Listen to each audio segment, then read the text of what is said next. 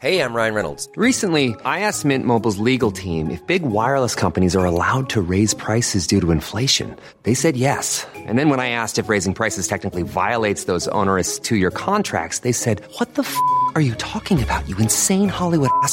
So to recap, we're cutting the price of Mint Unlimited from $30 a month to just $15 a month. Give it a try at mintmobile.com slash switch. $45 upfront for three months plus taxes and fees. Promo rate for new customers for limited time. Unlimited more than 40 gigabytes per month. Slows. Full terms at mintmobile.com.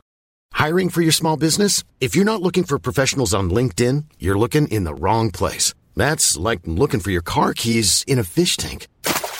LinkedIn helps you hire professionals you can't find anywhere else, even those who aren't actively searching for a new job but might be open to the perfect role. In a given month, over 70% of LinkedIn users don't even visit other leading job sites. So start looking in the right place. With LinkedIn, you can hire professionals like a professional. Post your free job on linkedin.com slash people today.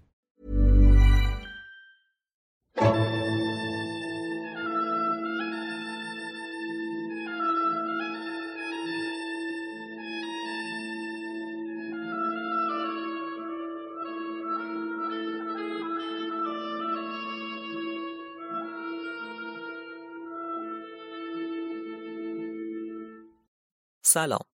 پادکست بوم قسمت چهلم. اینجا از فلسفه صحبت می‌کنیم.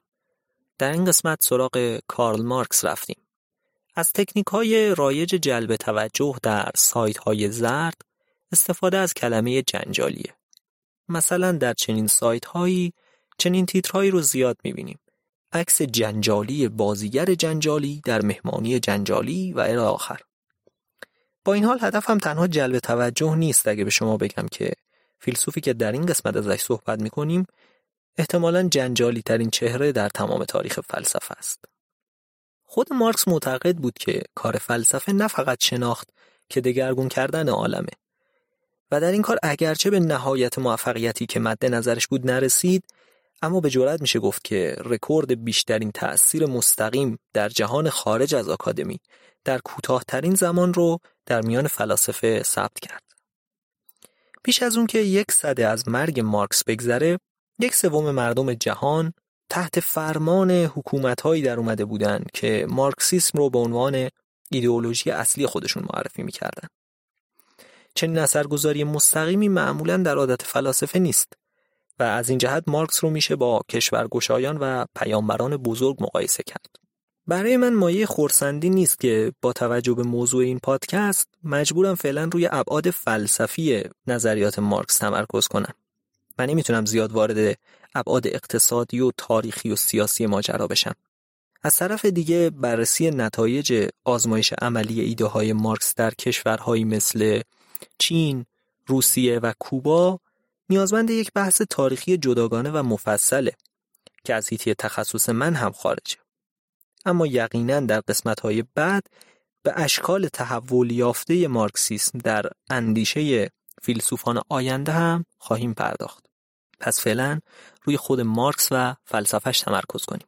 کارل هاینریش مارکس در سال 1818 در شهر تریر آلمان به دنیا میاد. والدینش یهودی بودن اما بعدا خودشون به کیش پروتستان در اومده بودن. اما خود مارکس از نوجوانی ضد مذهب بود. در ابتدا حقوق می‌خوند اما بعدا به سراغ فلسفه و تاریخ رفت و پای درس هگل هم نشست. اما هرگز استاد دانشگاه نشد و گفته میشه که علتش هم مخالفت آشکار او با دین بوده. خب در قسمت قبل گفتم که پس از مرگ هگل شاگردانش عملا دو دسته شدن. یه گروه که فلسفه هگل رو با همون خانش و تفسیر معمول مطالعه و ارائه می‌کردن و به دنبال تغییرات گسترده در اون نبودن و گروهی که به دنبال خانش های جدید از هگل و تغییرات رادیکال بودن و در بسیاری از موارد به آسانی هگل رو نقد می‌کردن. گروه اول رو هگلی های پیر یا هگلی های راست لقب داده بودند و به گروه دوم هگلی های جوان، هگلی های چپ یا هگلی های رادیکال می‌گفتند. هگلی های جوان البته در همه مسائل با هم همدست و همدل نبودن اما وجه اشتراک قالب اونها در نگاه متفاوتشون به مذهب و سیاست بود. مارکس هم عضو همین گروهه و به خصوص از هگلی جوانی به نام فویرباخ بیشترین تأثیر رو می‌گیره. در قسمت قبل گفتم که مفهوم دیالکتیک از مهمترین ابداعات فلسفی هگل بود. هگل معتقد بود که در جهان یک واقعیت ثابت و مستقر وجود نداره و واقعیت در حال دگرگونی مداومه. این دگرگونی در سه مرحله تز، سنتز و آنتیتز تعریف می‌شد.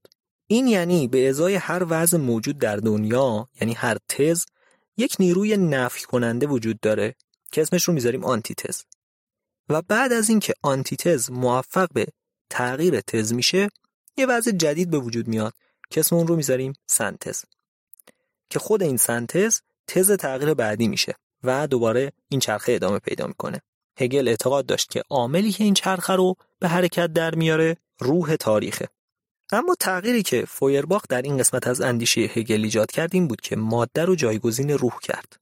مارکس هم این تفسیر فویرباخ رو پذیرفت و اصرار داشت که خودش رو ماتریالیست یا مادهگرا معرفی کنه نه ایدئالیست. پس فلسفه مارکس به عنوان ماتریالیسم دیالکتیک معرفی میشه. از سوی دیگه یکی از مفاهیم مهمی که هگل معرفی کرد مفهوم از خود بیگانگی بود. به معنی وضعی که شناخت انسان از خودش که مهمترین ویژگی ذاتی اون هم هست مختل میشه. فویرباخ معتقد بود که باورهای دینی می‌تونه باعث ایجاد چنین وضعیتی بشه و مارکس هم این ایده رو ازش اقتباس کرد. فویرباخ به اندازه مارکس به دین بدبین نبود. اون معتقد بود که دین مرحله از رشد خداگاهی در انسانه. مرحله که انسان در اون ویژگی هایی که باید برای خودش بشناسه رو به خدا نسبت میده. اما مارکس نهایت بدبینی رو نسبت به ادیان نشون میده و میگه که نقد دین اساس همه نقد هاست. اما تمرکز بر نقد دین رو هم سطحی نگری می‌دونه. مارکس میگه که نوک پیکان نقد رو باید به سوی هدف مهمتری گرفت. در ادامه این نکته بیشتر توضیح میدم. مارکس به سبب عقاید رادیکالی که داشت از آلمان و فرانسه اخراج شد و نهایتا تا زمان مرگش ساکن لندن بود. اما در زمان اقامت در پاریس با جوان ثروتمندی آشنا شد که در باقی عمرش مهمترین همکارش بود.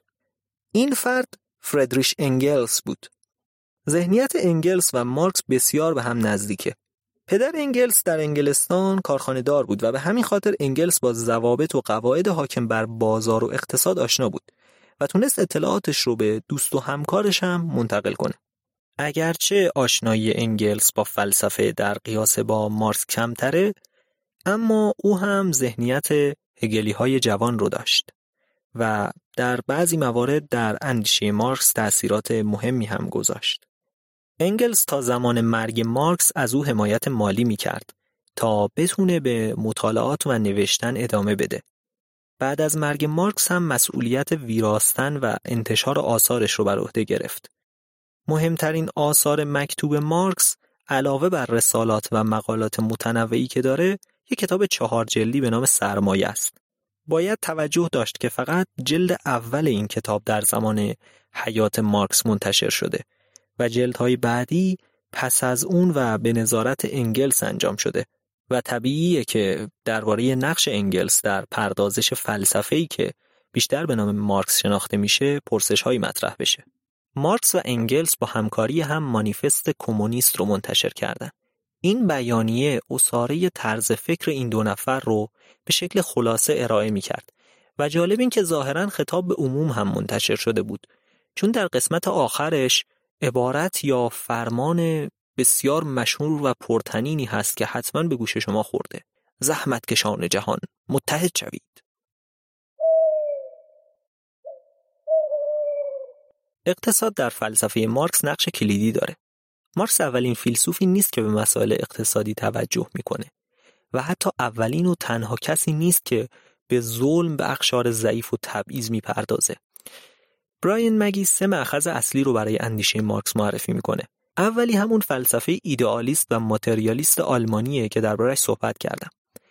دومی فلسفه انقلابی فرانسه است و سوم نظریات اقتصادی انگلیسی. در واقع همزمان با مارکس فلسفه آنارشیسم هم در فرانسه و دیگر نقاط رشد کرده بود که مهمترین مسئله اون مقابله با اقتدار حکومتی و اعمال قدرت اخشار برخوردار جامعه است.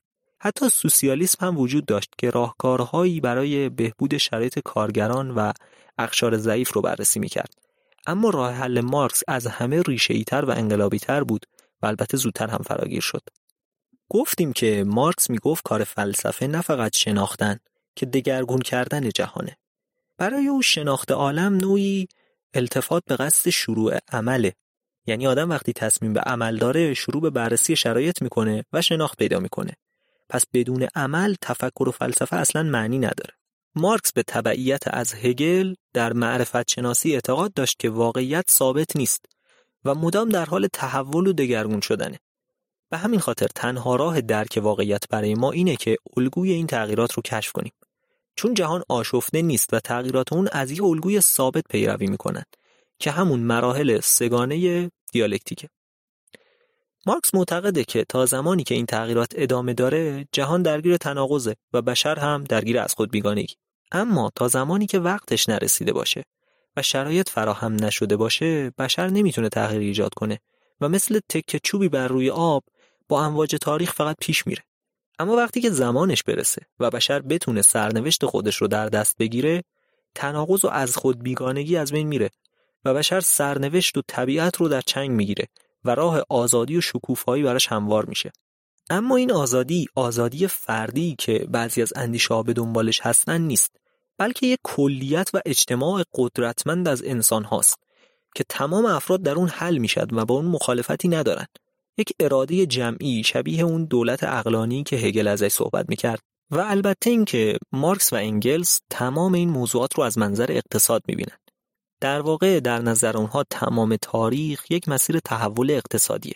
اقتصاد زیربنا و اصل مطلبه و مفاهیمی مثل هنر و فرهنگ و مذهب و حتی خود فلسفه فقط روبنا هستند مثل اقربه های ساعت که ما چرخششون رو می‌بینیم اما ممکنه ندونیم که چیزی که اونا رو به گردش در میاره چرخ دنده هایی که توی موتور ساعت قرار گرفتن. پس مسائل اقتصادی چرخ دنده های اصلی جامعه هستند حالا مقصود از مسائل اقتصادی چیه؟ یعنی در نظرگاه مارکس اون چرخ دنده هایی که تمام تاریخ رو به حرکت در آوردن و شکسته شدنشون می‌تونه بالاخره بشر رو به سر منزل مقصود برسونه و راه زندگی رو برای ما هموار کنه و اینها چه چیزایی هستن؟ برای درک این مسئله باید مفهوم ستیز طبقاتی مارکس رو تعریف کنیم. که البته در مقدمه اون هم باید تاریخ مختصر بشر از ابتدا تا دوره مارکس رو روایت کنیم. حالا مارکس چی میگه؟ مارکس معتقده که اولین مرحله در تاریخ حیات بشر زمانیه که انسانهایش ملک خصوصی نداشتن. مثلا یک قبیله از انسانهای نخستین رو در نظر بگیرید که دور هم شکار می‌کنن یا دنبال گیاهان خوراکی میگردن و هرچی گیرشون میاد رو می‌خورن. در چنین شرایطی همه چیز بین انسانها مشترکه و هیچ چیز به یک نفر متعلق نیست.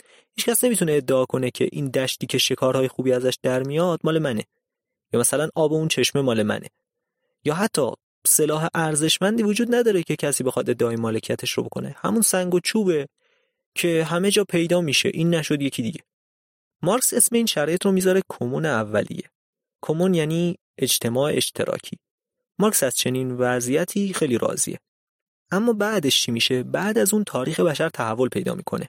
به واسطه همون مراحل ضروری دیالکتیکی که ازش صحبت کردیم. یعنی بشر مشکلات و دردسرهایی داره که برای غلبه بر اونها وضع رو تغییر میده. در مرحله بعد روش های به دست آوردن غذا متحول میشه.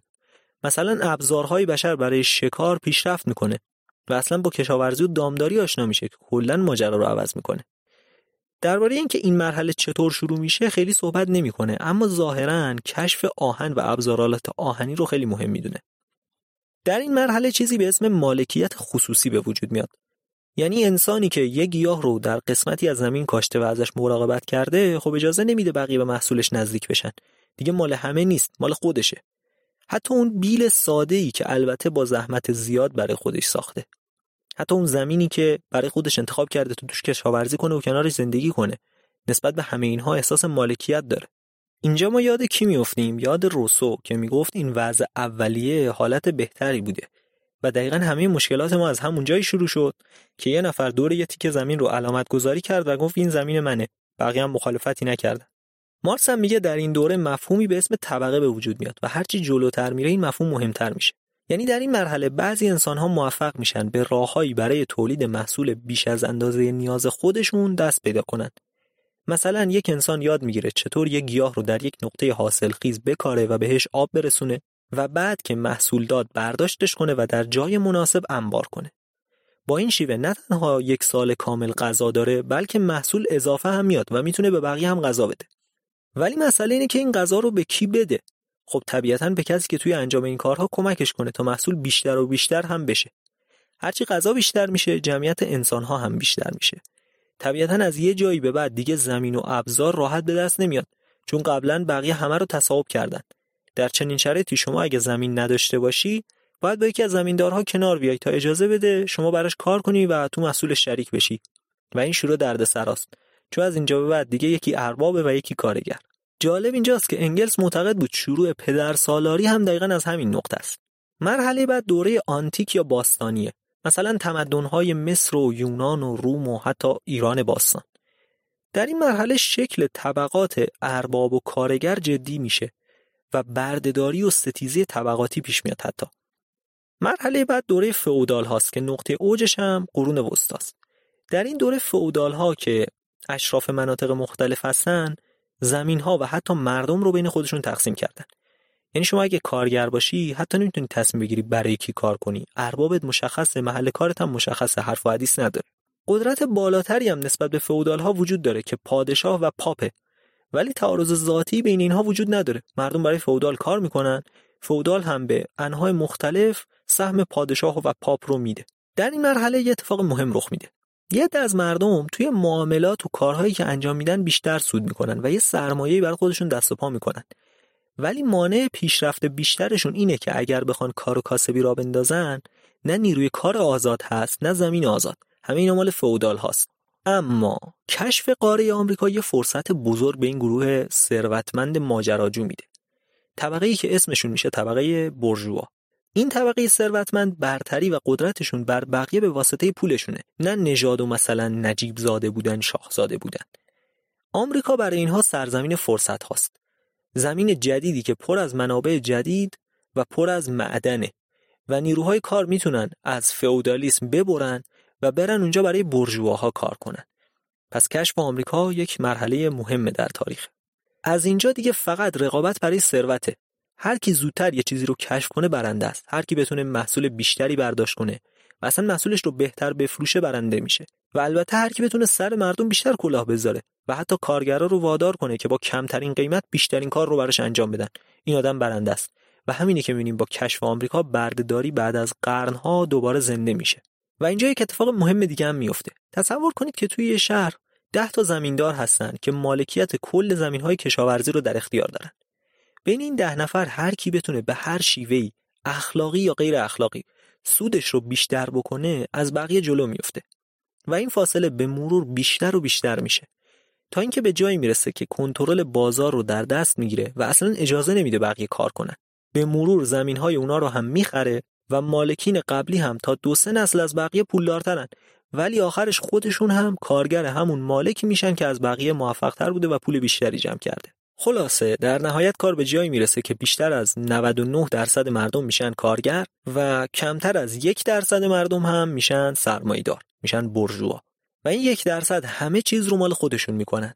طبقه کارگر هم مجبورن مطیع اونا باشن و فقط یه نون بخور نمیر بگیرن و با همون سر کنن و این میشه فاجعه. مارکس تا اینجای قضیه رو قطعی و پیشگیری ناپذیر می‌دونه و معتقده که جامعه تا زمان خودش یعنی تا زمان مارکس به این وضعیت رسیده. و مارکس هیچ شک و تردیدی در این سر نداره. فکر کنه هر چیزی که میگه تمام این تحلیل های تاریخی و حتی پیشگویی هاش از آینده کاملا علمیه. علمی یعنی در حد فیزیک نیوتون مثلا که اگر در اون زمان کسی باش مخالفت می‌کرد نمی‌گفتن خب این نظرش متفاوته می‌گفتن این احمق بی سواده. مارکس هم تا همین حد خیشتن داره در برابر مخالفین و منتقدینش. حالا بگذاریم و یک موضوعی که هست اینه که مارکس تا این مرحله اصلا مشکلی هم نداره با سیر تاریخ. یعنی خب چون روش خودش رو علمی و وقایع رو پیشگیری ناپذیر می‌بینه نمی‌تونه هم داشته باشه. از طرف خود مارکس و طرفداران روش سرمایهداری مزایایی هم در این رقابت می‌بینن. مثلا اینکه مردم تلاش رو تقلا می‌کنن تا همه منابع رو کشف کنن و بیشترین و بهترین محصولات رو به دست بیارن. ولی مارکس میگه که از یه جایی به بعد دیگه هیچ نفع عمومی در این شیوه نیست و فقط تخریبه. یعنی وقتی انحصار به حد نهایت برسه دیگه سرمایدار لزومی نمی‌بینه که به مشتری و به کارگرش امتیازی بده. مجبورن ازش بخرن و مجبورن براش کار کنن تا جایی که می‌تونن. و بعد به وضع از خود بیگانگی دچار میشن. دیگه زندگیشون معنایی نداره چون کاری جز رنج کشیدن برای ثروتمندتر کردن برجوازی ندارن.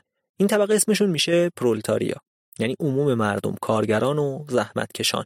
و این پرولتاریا رو میاره به مذهب و اون خوشبختی که در دنیا ازش گرفتن رو در بهشت خدا جستجو می‌کنه. اون طبقه برجوا هم خودش رو درگیر کارهای بیمعنی و تشریفاتی و زینتی می‌کنه. هنر زینتی و بیمعنی زیبایی شناسی بیمعنی چشم و همچشمی رفت آمدهای علکی از اینجور چیزا. بعد چون سرمایدار همه چیز رو در دست گرفته روز به روز هم طبقه کارگر رو بیچاره تر می‌کنه.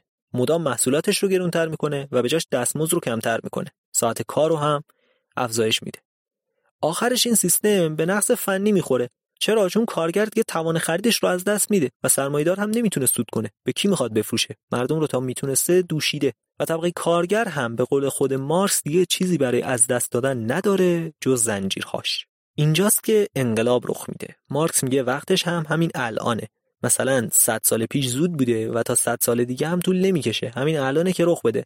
فقط لازمه که کارگرا رو روشن کنیم و ترغیبشون کنیم که آقا پاشید انقلاب کنید دیگه. طبقه کارگر همون پرولتاریا قطعا پیروز میشه. علیرغم اینکه برجوازی به راحتی از مزایایی که به دست آورده کوتاه نمیاد با تمام وجود میجنگه براش. اما پرولتاریا پیروز میشه.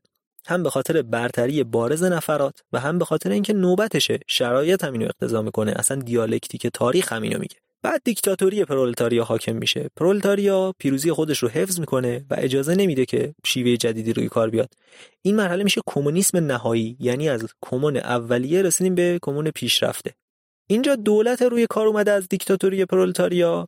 همه منابع رو به دست می‌گیره و قیمت تعیین می‌کنه تقسیم کار می‌کنه برای همه خلاصه تصمیم می‌گیره.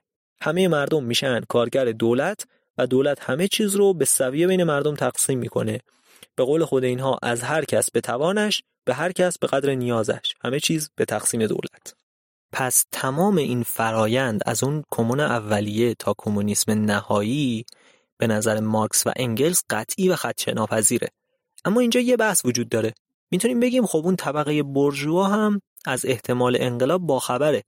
به خصوص اگه در یک کشور چنین اتفاقی بیفته ممکنه در کشورهای دیگه سرمایداران ماستا رو کیسه کنن و با خواستای کارگرا کنار بیان تا کار به اونجا نکشه. یا اینکه ممکنه کارگران تشکیلاتی مثل سندیکاها رو تشکیل بدن و بتونن با سرمایدارا وارد مذاکره بشن و به یه توافقی برسن. از طرفی ممکنه ما شخصا سرمایدارانی رو بشناسیم که اونقدر هم آدمای بدی نباشن و به یه سود معقول قانع بشن و سعی نکنن تا جایی که ممکنه کارگرا رو تیغ بزنن. اینجا مارکس یه دیدگاه اساسی رو پیش می‌کشه. میگه چیزی که سرمایه رو می‌سازه کاره. کار محصول و متعاقبا پول می‌سازه. مثلا اگه یه نفر توی خونش یه بیل بسازه و بعد اون بیل رو بفروشه مبلغی که در ازاش دریافت می‌کنه میشه اجرت ساخت بیل.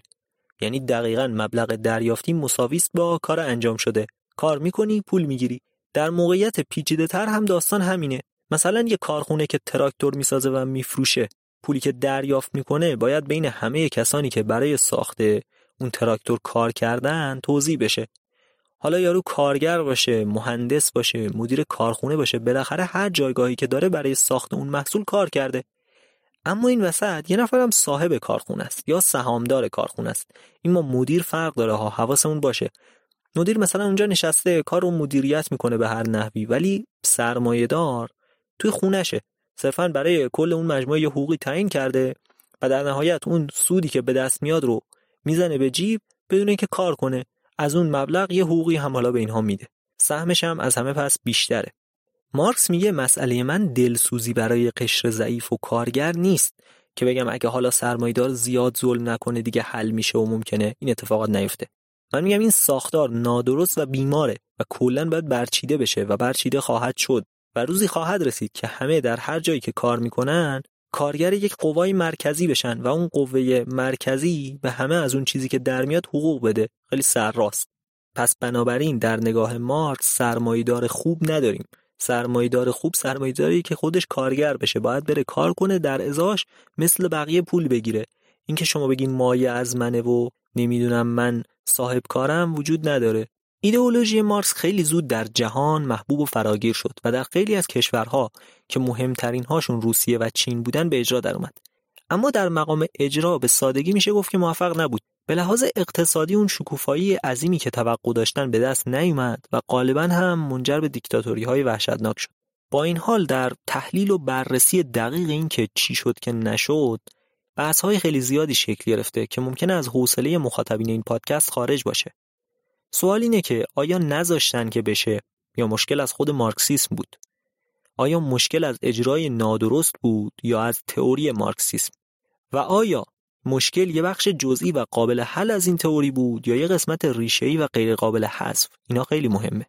خب بنای این پادکست بر حفظ بیطرفی و صرف روایت کردنه اما به نظرم بد نیست به یه نکته که از مدت ها قبل در مواجهه با مارکس برای خود من سوال برانگیز بوده اشاره کنم من همیشه احساس می کردم که مارکس مسئله رو زیاده از حد ساده می‌کنه و این نگاه از همون تحلیل تاریخی شروع میشه. و اتفاقا این مسئله برای پیروانش در کشورهای غیر اروپایی درد سرساز بوده.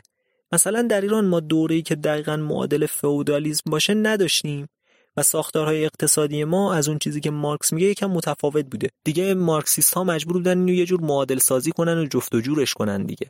در تحلیل اقتصاد حال و آینده هم همین رو داره. به سادگی میگه اگه سرمایداری و برجوازی سقوط کنه همه چی حل میشه. ما بقی جزئیاته. در این نگاه ساختار بازار و روابط کاری و تقسیم مشاغل و قیمت گذاری ها همه اضافه کاریه همه زواید سرمایداریه و در جامعه کمونیستی اصلا چنین مسائلی نداریم. ولی خب اگه منصف باشیم در جبهه مقابل هم ساده سازی وجود داره. طرفداران بازار آزاد میگن بازار رو اگه رها کنیم خودش به بهترین نحو خودش رو تنظیم می‌کنه. که نهو که دست خدا میاد قیمت ها رو اصلاح می‌کنه و همه چی میره سر جاش. البته چنین شرایطی مزیتش اینه که لاقل دولت اون مسئولیت عظیم رو بر عهده نگرفته. به مردم گفتیم خودتون معامله کنید با هم کنار بیاید. ما حالا جلوی کلاهبرداری ها رو می‌گیریم به شما خدمات میدیم. ولی نمیگیم شما چطور معامله بکنید. هر طور که صلاحتون خودتون عمل کنید. اما در کمونیسم دولت که میشه همون کمیته مرکزی مسئولیت همه چیز رو بر عهده گرفته. و خب اینجوری کار خیلی خیلی سخت میشه براش. از سوی دیگه فرضهایی در فلسفه مارکس هست که نمیشه به دقیق بودنشون خیلی اطمینان داشت. مثلا مارکس به اهمیت کار در حیات بشر شدیدا معتقده. در جامعه ایدئالش هم مردم با کمال میل مشغول کار و تولیدن و اصولا کسی که کار نکنه یه جورایی منحرف و بیمار عادی نیست. پس وقتی که میگه هر کس به اندازه توانش کار کنه و برای جامعه ارزش افزوده ایجاد کنه و از اون طرف هر کس به اندازه نیازش از امکانات و محصولات استفاده کنه چندان خودش رو درگیر این که در چنین شرایطی چه انگیزه برای کوشش و کار مفید و کافی وجود داره نمی‌کنه. به فکر سوء استفاده ها هم نیست. طبیعتا فرض رو بر این می‌ذاره که آدم ها کارشون رو درست انجام میدن و مشکلی پیش نمیاد. اون قوای دولتی می‌تونه کنترل کنه اینها رو. یک فرض مهم دیگه هم که در فلسفه مارکس هست اینه که مارکس فکر می‌کنه همه چیز در تاریخ بشر به سمت بهتر شدن و به سمت سعادت و خوشبختی انسان قرار پیش بره. در صورتی که ریشه این فرض اصلا نمی‌دونیم کجاست. مارکس به خدا اعتقاد نداره و اصلا باور مذهبی نداره.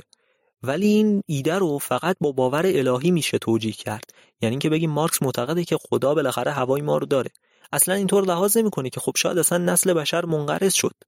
منظور این که با چه پایه‌ای و با چه ذهنیتی میشه مطمئن بود که تاریخ بشر مدام به این سمت پیش میره که ما رو به بهترین حالت برسونه. شاید اصلا شرایط طوری پیش بره که ما دیگه تولید کافی نداشته باشیم غذا نداشته باشیم و بمیریم. اصلا نسل بشر منقرض بشه. با اطمینان کامل تمام سیر تاریخ رو بر پایه این فرض استوار کرد که همه چیز قراره به بهترین نحو پیش بره و در نهایت انقلاب جهانی کارگران شکل بگیره و ما به راحتی همه چیز رو تولید کنیم و همه در کنار هم ازش استفاده کنیم.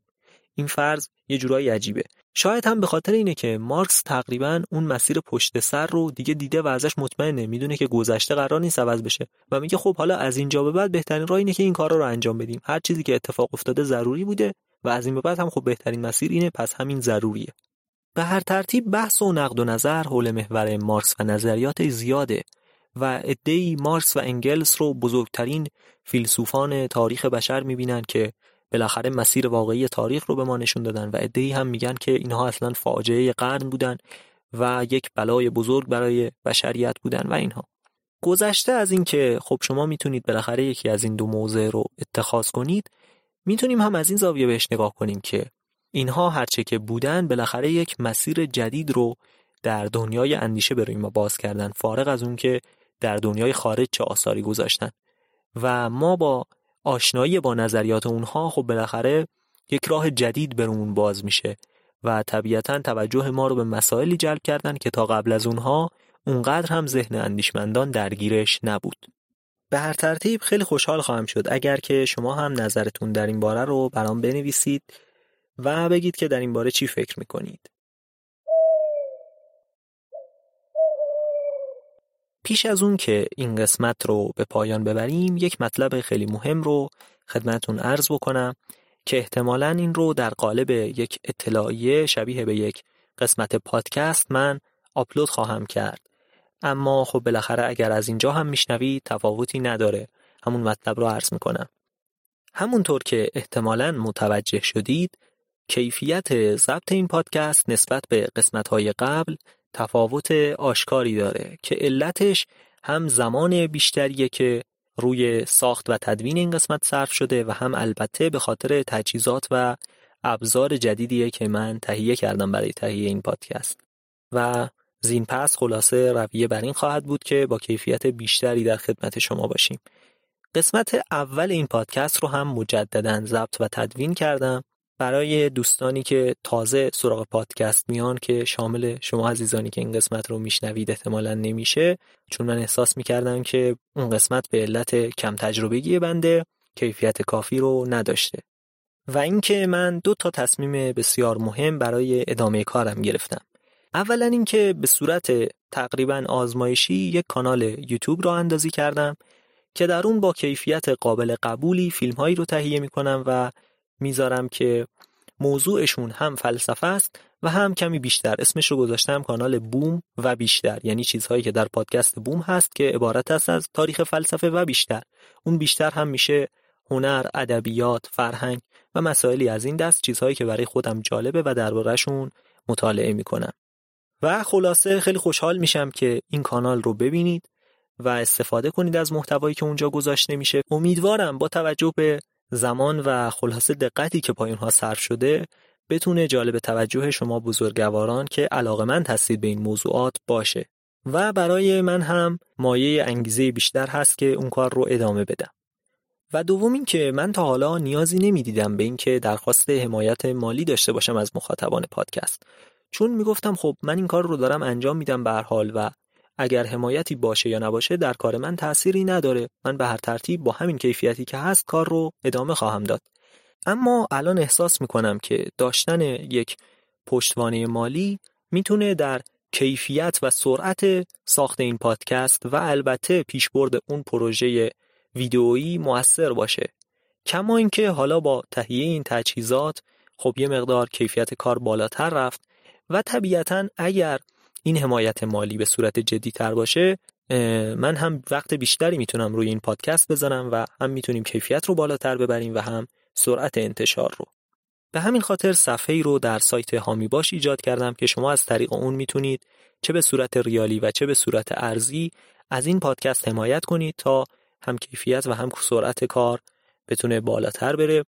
البته هیچ گونه الزام اخلاقی یا هیچ گونه الزام دیگری در این کار نیست همچنان این پادکست رایگان خواهد بود و اگر شما هیچ گونه کمکی هم نکنید این کار ادامه پیدا می‌کنه و بر شما گوارا باشه. با تمام وجود من این پادکست رو خدمت شما تقدیم می‌کنم. اما در این حال هر گونه حمایت خب می‌تونه هم باعث انگیزه باشه هم سرعت و کیفیت کار رو بالاتر ببره و هم شما هم سهیم میشید در این کار. اگر که ارزشی داشته باشه در رشد آگاهی بخشی از جامعهمون. پس از طریق سایت هامی باش می‌تونید حمایت کنید از این پادکست. حمایتی که برای من بسیار معنادار خواهد بود و باز هم تاکید می‌کنم که الزامی هم درش نیست به هیچ وجه. چون به هر ترتیب کار تهیه پادکست کار ساده ای نیست کار دشواری حقیقتا اگرچه شاید راحت به نظر بیاد اما دردسرهای خاص خودش رو داره و به هر حال کمک شما می‌تونه در این زمینه بسیار مفید فایده باشه. ممنونم از شما که این پادکست رو میشنوید. ممنونم از عزیزانی که حمایت خواهند کرد از این پادکست و کسانی که به خصوص ویدیوها رو هم بازدید خواهند کرد. تا قسمتی دیگر مواظب خودتون باشید و روزگارتون خوش.